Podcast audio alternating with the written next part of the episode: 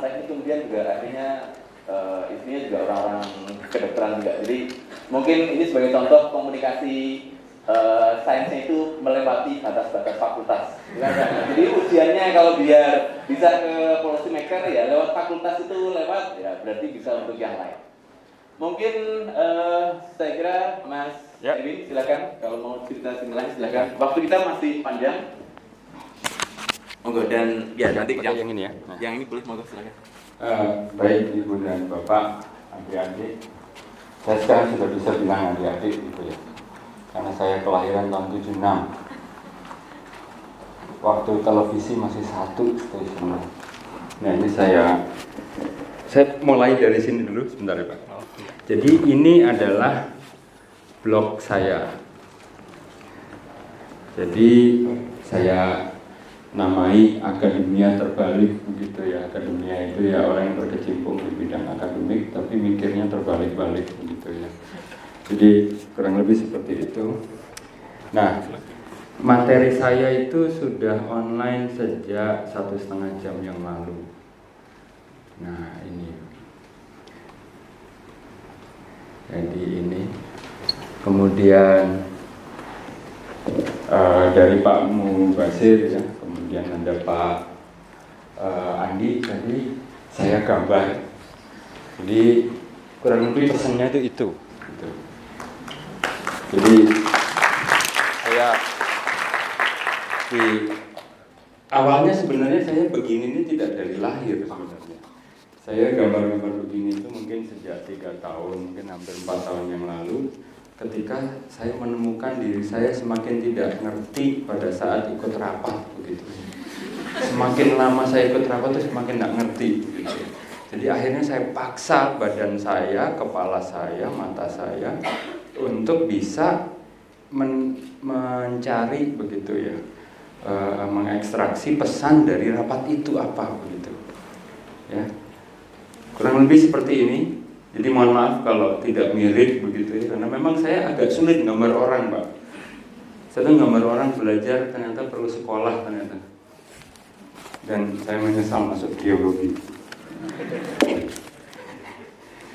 kemudian Mungkin ini beda dengan Pak Andi. Saya sudah bulan ke-8 ini e, lari.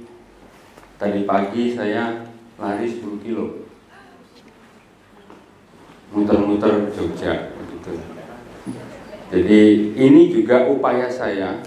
Seperti upaya saya menggambar dari saya tidak bisa sampai akhirnya membuat orang menjadi tidak ngerti gitu ya. Kemudian orang akhirnya jadi ngerti. Jadi ini upaya saya juga dari tidak pernah olahraga sampai akhirnya saya sehari rata-rata 3 sampai 5 kilo setiap hari saya lari dalam satu minggu harus ada sekali 10 kilo. Dalam satu bulan harus ada sekali 21 kilo. Dan yang 21 kilo sudah terjadi untuk bulan Maret hari Senin kemarin.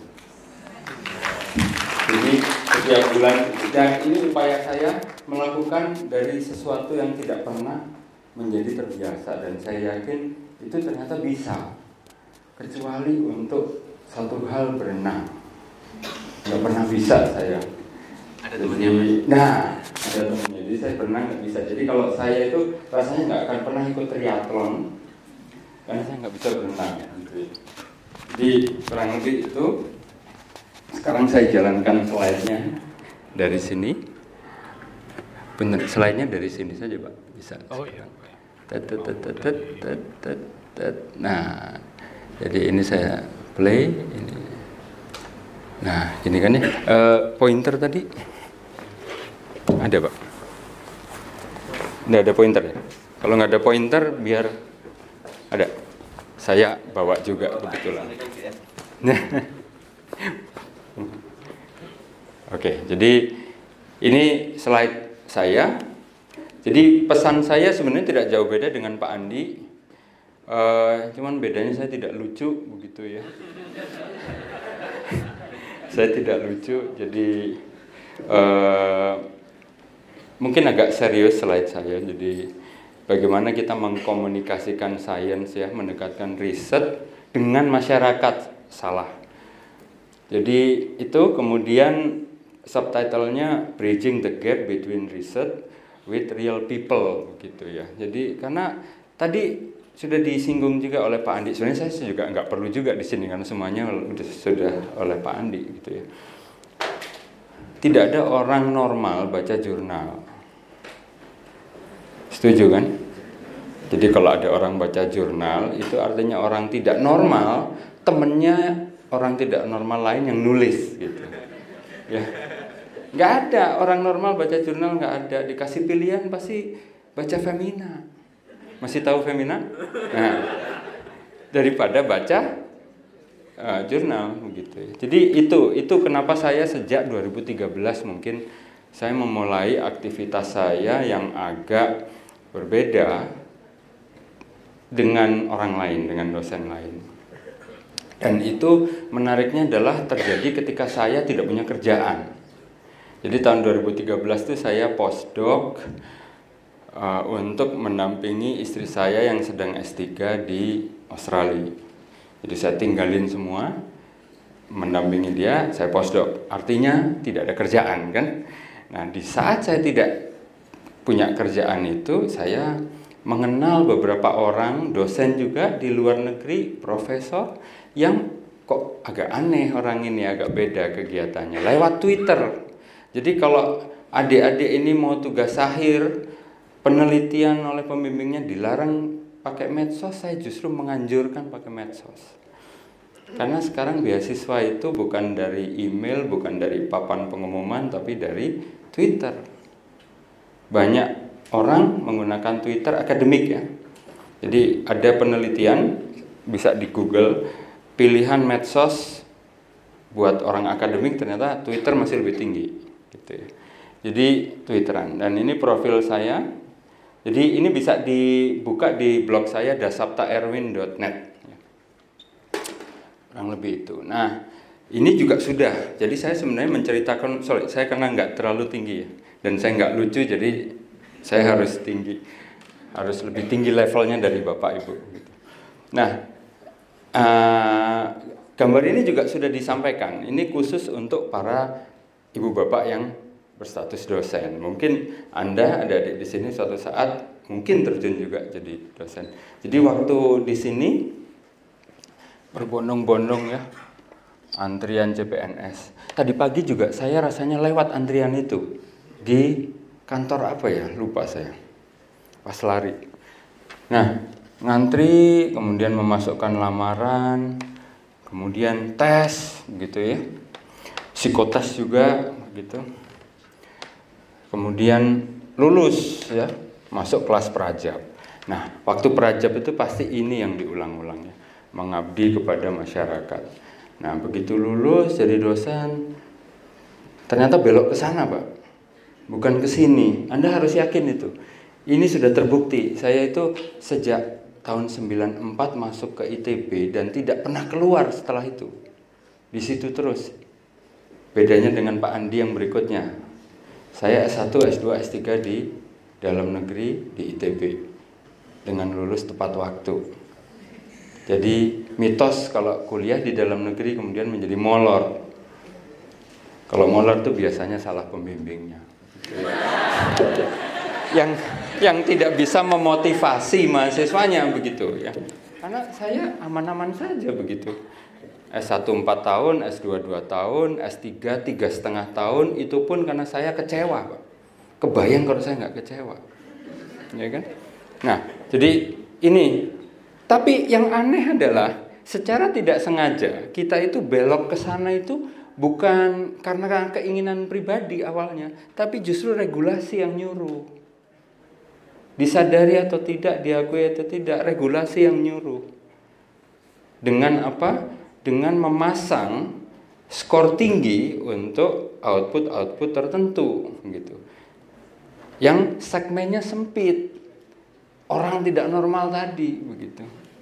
Segmennya kan sempit. Orang normal yang kerja di pinggir jalan, di sawah, nggak baca itu gitu ya. Jadi ke arah sana, kemudian muncullah peringkat begitu ya. Dari sejak peringkat individu dari jumlah publikasi, kemudian masuk ke lab, lab favorit, masuk ke universitas, universitas favorit, sampai ke negara, Pak.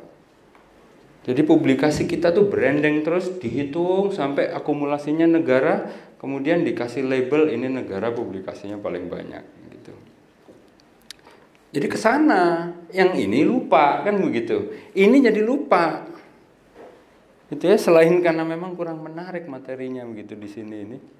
Jadi itu ya. Jadi ini ini ini saya gambar begini. Dan pada saat saya gambar ini kayaknya rumit padahal model saya itu cuman bikin lingkaran bulat kotak sama panah bulkona ya ini ya cuman itu saja. Jadi sebenarnya konteks itu penting. Menggambar itu bukan masalah bagus atau jeleknya begitu ya. Ini. Kemudian saya selalu kasih ini nama saya. Ini akun twitter saya kebetulan. Uh, ini tanggal saya bikin. Kemudian ini. Nah ini lisensi. Bagi yang tahu ini lisensi, lisensi itu adalah hak yang saya berikan kepada user, boleh apa saja. Nah, di sini saya Creative Commons, ini CC itu Creative Commons namanya, lisensi. Jadi saya bahkan sudah tidak memiliki lagi gambar ini karena saya tambahin ini Creative Commons zero, artinya ini public domain. Jadi ibu dan bapak bisa ambil ini taruh di gambar masing-masing bahkan tanpa naruh nama saya di situ. Saya nggak akan marah dan tidak akan melanggar hukum. Nah sering kali yang begini ini juga kita tidak tahu. Kita dapat gambar dari mana ini gambar begitu. Kadang yang nulis nama tidak ditulis di situ. Kemudian kita boleh apa juga tidak. Jadi hati-hati itu eh, ngambil gambar di Google. Gambar memang gampang.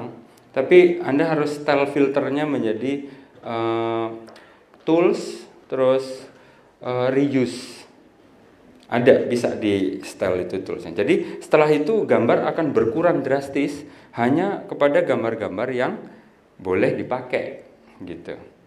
Jadi hati-hati. Bahkan dengan menayangkan nama pun itu tidak berarti anda uh, lolos dari tuntutan hukum. Jadi hati-hati juga pakai tulisan all rights reserved itu mematikan justru. Orang mau pakai harus pakai izin. Ya kalau umur kita panjang. Itu aja kalau saya Pak. Jadi prinsip saya di sains terbuka itu, open science itu sebenarnya sangat manusiawi. Kita nggak pernah tahu meninggal kapan.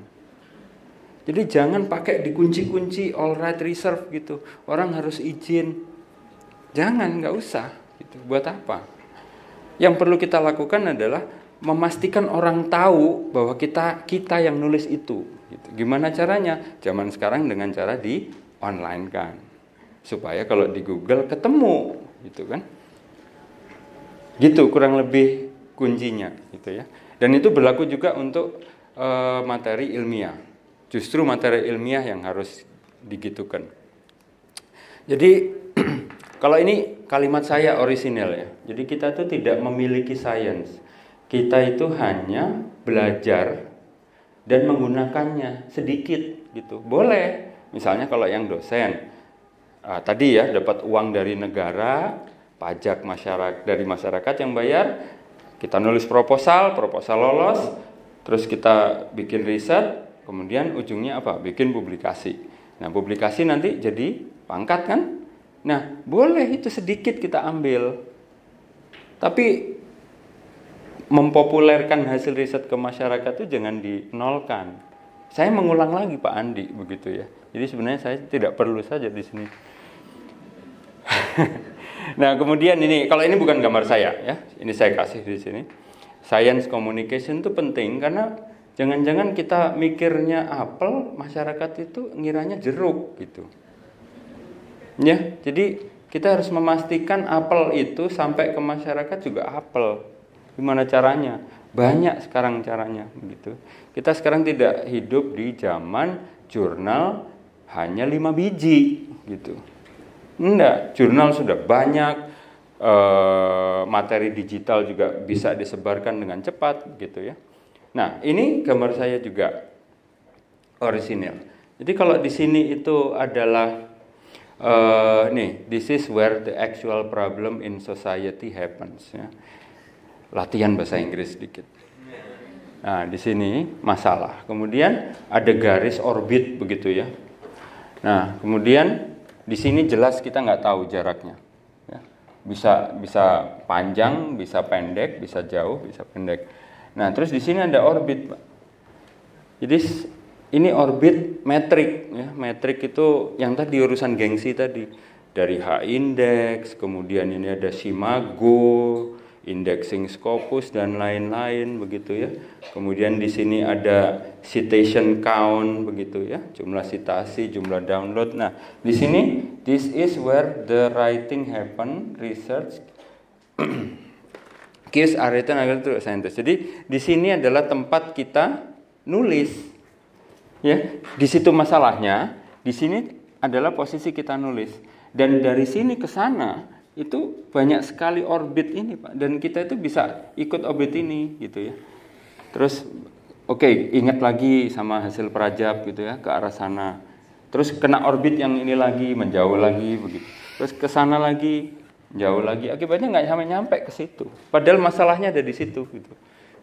Ya jadi itu yang yang yang penting ini juga nggak usah diajari anda anda semua sudah tahu begitu ya bahwa ini adalah publication uh, apa namanya cycle. Nah yang jadi masalah itu ini, ini dan ini. WhatsApp mana handphone? Handphone saya ini itu anggota WhatsApp tuh saya mungkin grupnya ada satu dua mungkin sebelas ada dan mayoritas dosen isinya dan setiap hari selalu ada pertanyaan selalu ada orang menayangkan, oke, okay, ini makalah saya sudah terbit. Kemudian respon pertama pasti Pak bayar atau enggak? Selalu itu, selalu. Ya, padahal Anda eh, percaya tidak bahwa Anda tetap bisa membuat makalah yang non open access menjadi open access? Bisa. Kan di UGM ada repositori. Ya kan? Tinggal versi makalah yang masih mentah, sudah final tapi masih mentah, taruh di sana. Jadi Anda kalaupun tidak punya uang untuk bayar jurnal ke yang open access, kirim saja ke yang non open access. Nggak akan ditarik biaya sama sekali. Dan jangan dihubung-hubungkan susah sama enggak. Itu mitos yang berikutnya. Ini kita bicara masalah administratif nih, jurnal. Ya, Enggak, tidak ada begitu mikirnya. Jadi Anda tetap bisa kirim ke sana dengan biaya nol. Nah, versi open access-nya taruh di repositori. Jadi pembaca punya opsi gitu. Tidak juga Anda akan dituntut oleh jurnal. Enggak. Kalau Anda upload ke tempat-tempat yang non profit. Kalau Anda upload ke ResearchGate, baru itu masalah justru. Kenapa? Karena ResearchGate itu perusahaan kalau UGM kan bukan perusahaan. Kalau sesama perusahaan, Anda ambil materi dari perusahaan itu, Anda taruh di perusahaan yang lain, ya jelas yang itu marah kan gitu. Jadi ResearchGate itu tidak saya rekomendasikan. Saya lebih merekomendasikan apa? Repositori UGM. Nah, masalahnya adalah apakah UGM punya repositori yang Anda semua warga kampus bisa upload langsung? Punya nggak? Sebagian besar tidak dikendalikan oleh digital library. ITB pun begitu. Yang diupload tesis, skripsi, disertasi, ya kan? Hanya abstraknya. Buat apa? Mending gak usah. Uangnya dipakai buat nerakter ini, ini makan minum gitu. Setiap ada acara begini itu makanya steak gitu. Buat apa bikin repositori yang diupload hanya abstrak? Yang nggak ada gunanya mending nggak usah. Nah di ITB saya membuat yang lain yang kedua atas inisiatif sendiri. Jadi warga ITB bisa mengupload, ya kan? Memang sekarang itu perlu inisiatif pribadi, pak. Nggak bisa kita semua ke institusi, gitu. Institusi bisa mengkonserv, tapi inisiatif harus dari pribadi, dari Anda semua di sini begitu terutama yang belum punya status dosen. Kenapa Anda masih merdeka, tidak punya master, kan begitu. Ya, tadi ada pertanyaan uh, katanya tidak boleh untuk yang non ilmiah. Pertanyaan saya, Mas ya, pertanyaan saya, yang ngelarang-larang itu ngasih duit nggak? Gampang kalau saya. Yang ngelarang-larang itu ngasih uang nggak dari kantongnya sendiri? Kalau itu dia lakukan, oke, okay, Anda harus nurut, ya kan? Atau riset Anda dibiayai oleh pabrik obat. Masuk akal, ya kan? Tapi kalau Anda itu pusingnya sendiri, ke lapangan naik motor sendiri, bensin uang sendiri. Lah kok Anda mau-maunya nurut? Gak ngerti saya. Kebayang ya pola pikirnya ya. Anda itu kadang nurut ke sesuatu yang yang apa ya, yang merugikan diri sendiri gitu dan kelakuan Anda itu sudah seperti kelakuan dosen. Dosen itu jangan dibayangkan punya pemikiran luas, betul pemikiran luas, tapi eh, dosen itu dikondisikan agar membangun dinding itu di sekitarnya begitu. Seperti tadi, ada benteng antara ilmiah dengan non ilmiah begitu. Itu kalau bukan dosen nggak akan mikir gitu. Percaya sama saya, nggak akan. Jadi itu yang harus kita libas begitu loh. Gimana caranya pak? Ya, jadi yang anda pikirkan sekarang ini masih mahasiswa itu hanya administrasi untuk bisa lulus harus terbit di sini sini sini. Itu administrasi. Anda harus tahu yang substansi silakan bebas-bebas saja begitu. Tadi sudah dijelaskan caranya oleh Pak Andi. Ya kan? Supaya yang Anda teliti itu nyampe begitu. Jadi pisahin dua dunia ini. Menurut saya begitu ya. Jadi saya tidak mau terlalu ekstrim, Anda jangan ini, jangan itu enggak karena itu masih diperlukan Anda lulus buat ibu dan bapak yang dosen masih perlu untuk naik pangkat. Enggak ada masalah, tapi yang masalah substansial ini justru jangan dilupakan gitu loh, Pak. Gimana caranya? ya tanpa harus membebani. Kenapa saya pegang alat ini? Alat ini perekam digital voice recorder, harganya nggak nyampe satu juta. Setelah acara ini, maka akan saya upload ke podcast saya, gitu. Judulnya sama, podcast Akademia Terbalik ada sudah 30-an episode. Jadi jangan dianggap saya itu duduk rapih di studio ada mic mereknya Rhodes yang mahal terus bicara enggak saya ini yang saya lakukan bahkan kalau saya mau wawancara seseorang ini itu saya tempel di handphone saya. Di belakangnya kan ada perekatnya saya tempel. Kita WhatsApp call pakai speakerphone. Sama hasilnya masuk juga ke sini. Jadi yang penting untuk anda lakukan adalah bagaimana anda bisa sambil ini melakukan itu. Gitu gimana caranya? Jadi bukan Anda ke sana terus itu jadi tidak tertangani gitu. Nggak, jangan. Ini cara yang paling gampang, Pak. Beli ini atau handphone sekarang kan semuanya ada. Ini kan tinggal uh, apa dipindah modusnya ke flight mode supaya nggak bisa nerima telepon pada saat Anda ngerekam, udah selesai. Setelah itu tinggal Anda upload podcast. Ya. Jadi masalah ini yang penting, Mbak. Kita itu tidak pandai ini. Ya, jadi skripsi, tesis, disertasi itu kalau hanya tayang online abstraknya buat apa? Ini preservation. Jadi bagaimana oleh karena itu saya ngeblog sejak 2007. Tadi Pak Andit tahun berapa?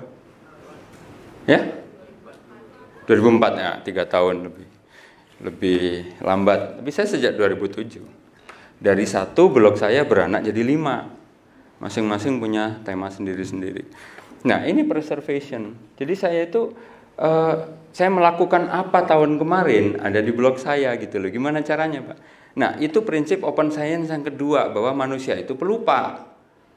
Yang pertama tadi apa? Kita tidak pernah tahu meninggalnya kapan kan?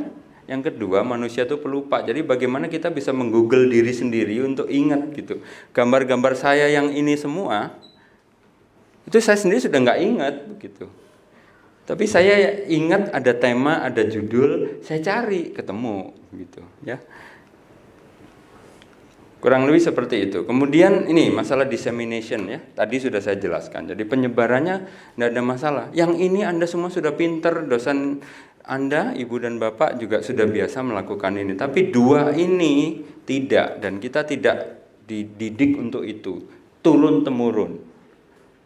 Jadi saya tidak bisa berharap orang yang sebaya saya atau lebih tua dari saya punya kelakuan seperti saya gitu.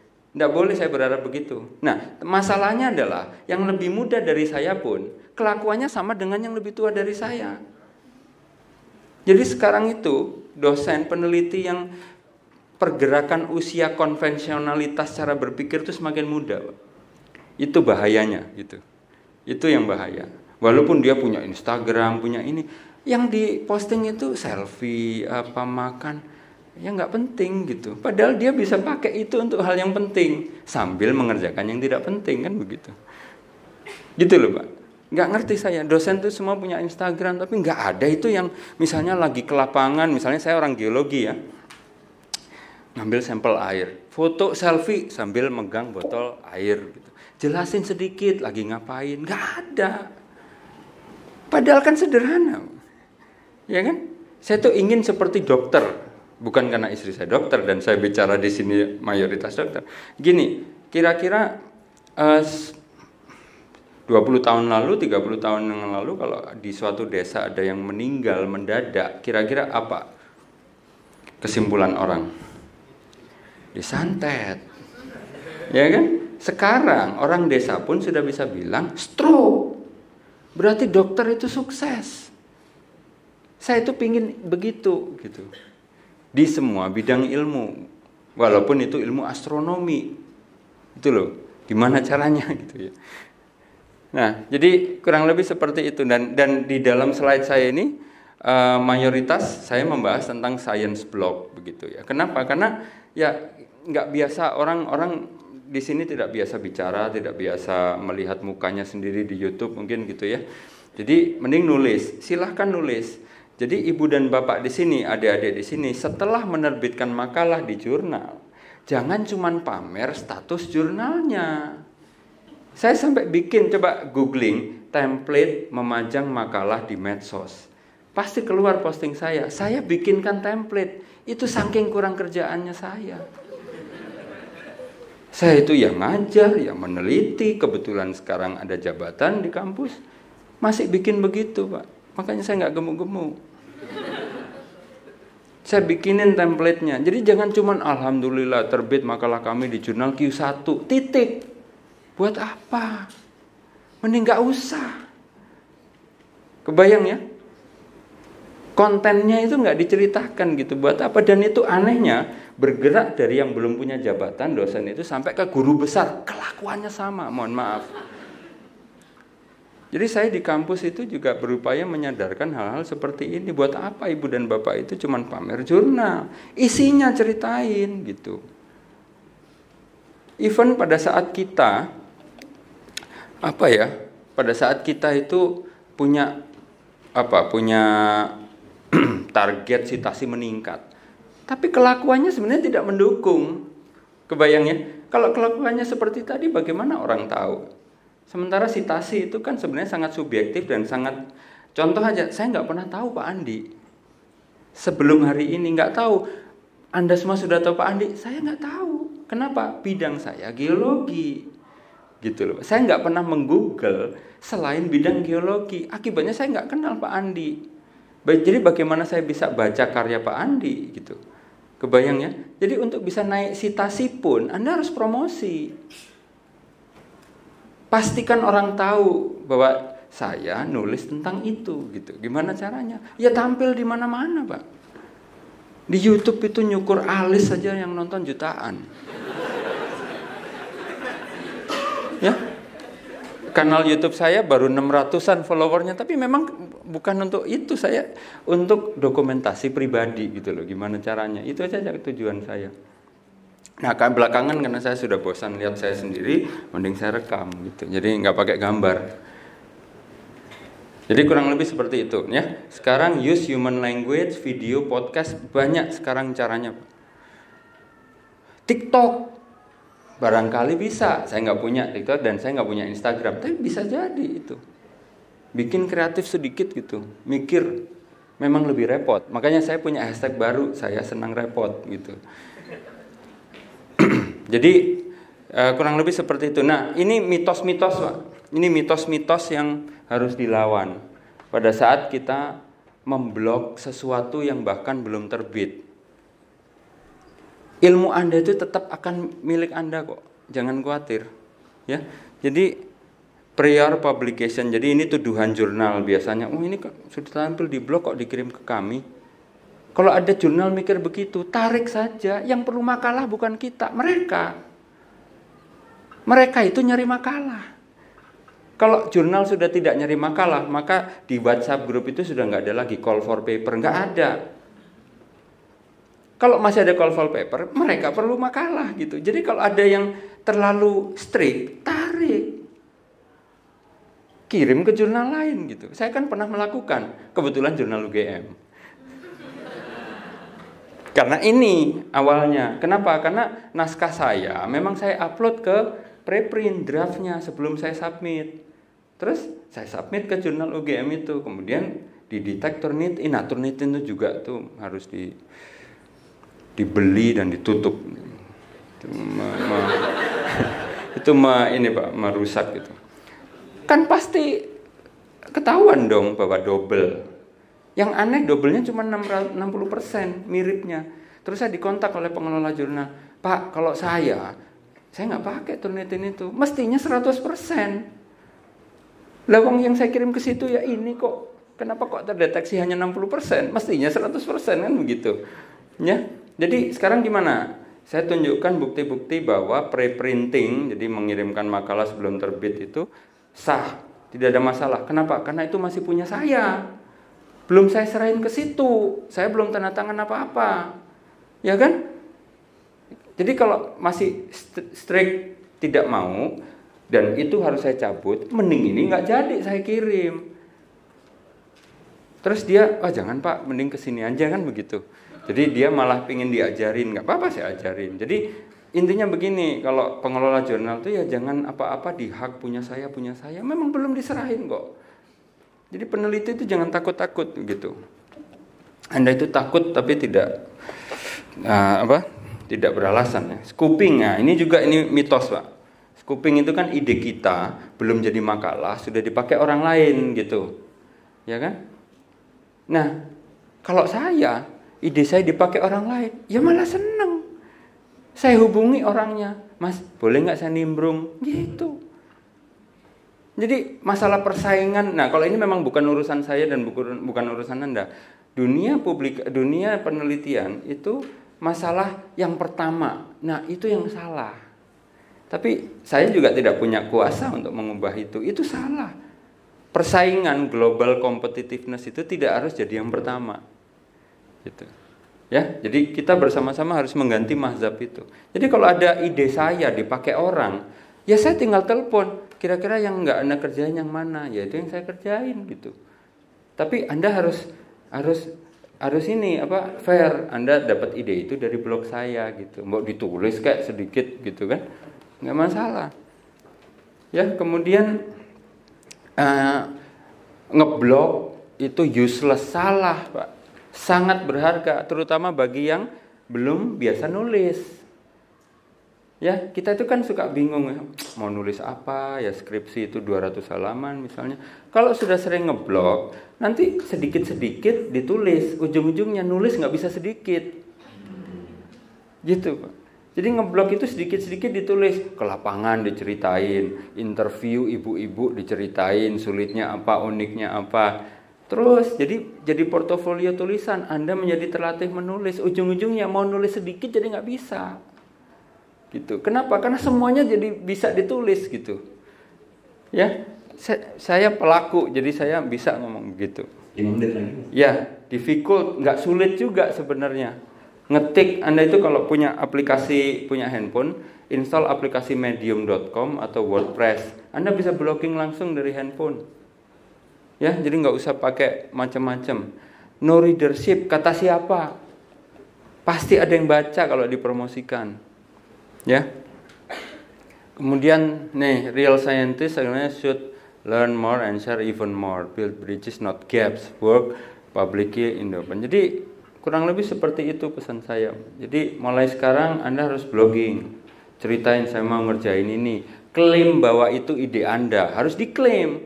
Jadi yang namanya hak cipta itu, terakhir dari saya, hak cipta itu adalah first to declare. Bukan first to file, bukan didaftar-daftarkan ke Kemenhukam. Saya punya sertifikat, nggak usah. Yang penting pertama Anda klaim itu punya Anda. Sampai ada orang yang membantah, gitu loh. Jadi banyak mitos yang yang sekarang ini diturunkan mitos itu, ya kan? Jadi mulai sekarang berpikirlah terbuka, uh, uh, apa namanya, jangan menilai orang dari makalahnya saja, dari H indeksnya, tapi ya makalahnya dibaca betul.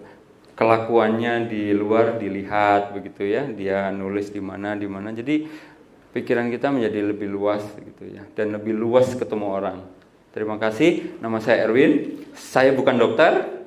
Saya orang geologi. Fokus saya di air tanah hidrogeologi. Kualitas air. Jadi mungkin suatu saat bisa bekerja sama dengan ibu dan bapak sekalian. Terima kasih. Assalamualaikum warahmatullahi wabarakatuh. Terima kasih Uh, kita masih ada waktu 5 menit. Saya tahu uh, kita udah sebenarnya overtime sampai jam 12. Tapi kita ada terakhir mungkin diskusi sedikit dengan Mas Dewi. Tadi aku nanya satu, dua, kamu dulu. Oh, ada yang lain. Ya kalau kalau ada. Oke. Okay. Mas Erwin, memang ya, Pak Muhammad Kan memang jadi dunia pendidikan, saya di situ memang mencabut orang dari akarnya yang sebetulnya pada ya. masyarakat.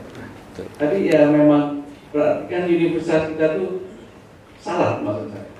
Terus apa yang dibawa nanti itu kira-kira mau menuju ke arah yang lebih lebih baik atau lebih buruk? Maksud saya dia bilang merdeka. Artinya dalam konsep tertentu merdeka itu artinya apa saja yang saya mau saya tulis. Nah tinggal sudah sudah selesai tadi memberi angka ini tugasmu untuk hmm. ini tulislah ini. Ya. Sebenarnya itu kemerdekaan tapi kebanyakan mahasiswa menganggap assignment itu suatu bukan kemerdekaan jadi hmm. kesulitan hidup baru gitu. Nah, ini hidup baru ya.